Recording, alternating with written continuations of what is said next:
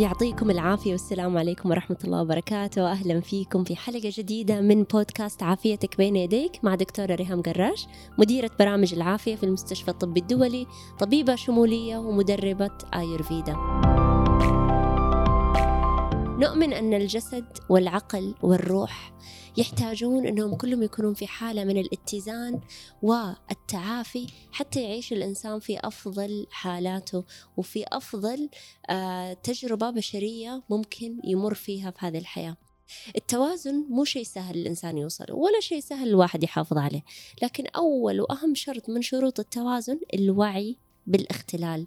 لما الإنسان يكون واعي إنه في شيء ما هو مزبوط هذا هو الوعي اللي إحنا نحتاجه عشان نقول حان الوقت إنك تروح تستشير مختص طبيب أو معالج حتى يساعدك في رحلتك لإعادة الاتزان. الآن الطب الشمولي يركز كثير على موضوع إعادة الاتزان والتوازن لكن كطبيبة شمولية أنا ما أقدر أنكر أنه أنا مرة متحمسة لفرصتنا كلنا كمسلمين أنه نعيد اتزاننا في شهر رمضان.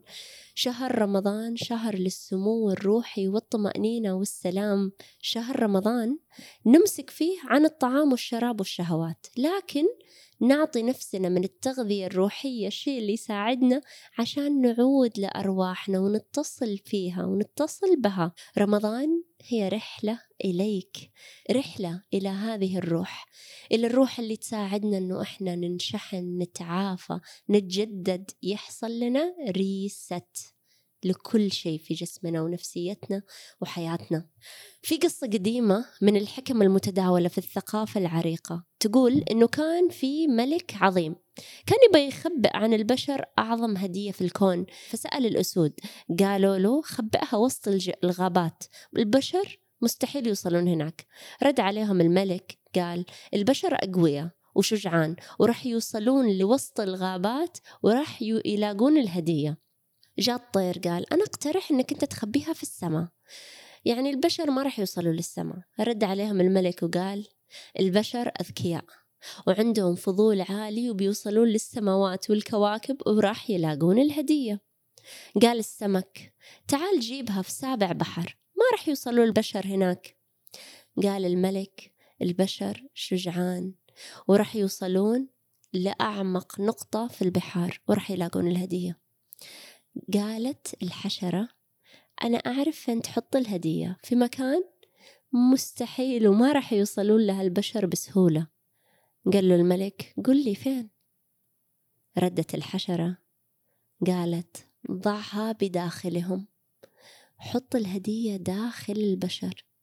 فداخلهم هو المكان اللي ما راح يدورون فيه. داخلنا موجودة الروح. الاتصال بها سلام وسعادة. نقية وغير مشروطة. فرصة الإمساك عن الطعام والشراب والشهوات في رمضان تعطينا القدرة على الاستشعار والحضور مع هذا الاتصال الروحي في كل لحظة وفي كل موقف وفي كل حالة. نشحن أنفسنا بالتغذية الروحية بكثافة عند انقطاع التغذية الأرضية. فننجذب للأعلى ونسمو وتقل كثافة أنفسنا ونتصل بالنور ونشحن جسدنا بهذا النور لمدة شهر كامل. فنخرج أسمى وأرقى وأجمل وفي مرحلة وعي واتصال أكبر نهاية الشهر. الإمساك هو الامتناع عن الغذاء الأرضي والشهوات. أما الصيام فهو التغذية الروحية واستشعار حضور الله واختيارك له ولرضاه عند الجوع والعطش والتعب. واستخدام التغذية الروحية لتجاوز الصعوبات والسمو والنمو منها ومن خلالها.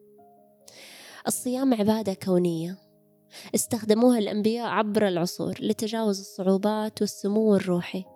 فصام موسى أربعين يوم حتى كلم الله وصام زكريا حتى أنجب الطفل بعد العقم وعلى كبر. الصيام هو إمساك عن الطعام والشراب والشهوات مع التغذية الروحية. فما هي نيتك في هذا الشهر؟ ما هي التسبيحة أو الدعوة اللي راح تكررها في نهار رمضان لتغذية روحك؟ واستشعار نور الاتصال الروحي اللي يطهرك يزكيك ويزكي نفسك ويعافي بدنك خلال هذا الشهر. الله أكبر من كل تعب الله أكبر من كل شهوة ومن كل احتياج. نخرج من دائرة الاحتياج إلى حرية العبودية الخالصة لتطهير النفس لتطهير الجسد لتزكية النفس ولتعافي الجسد.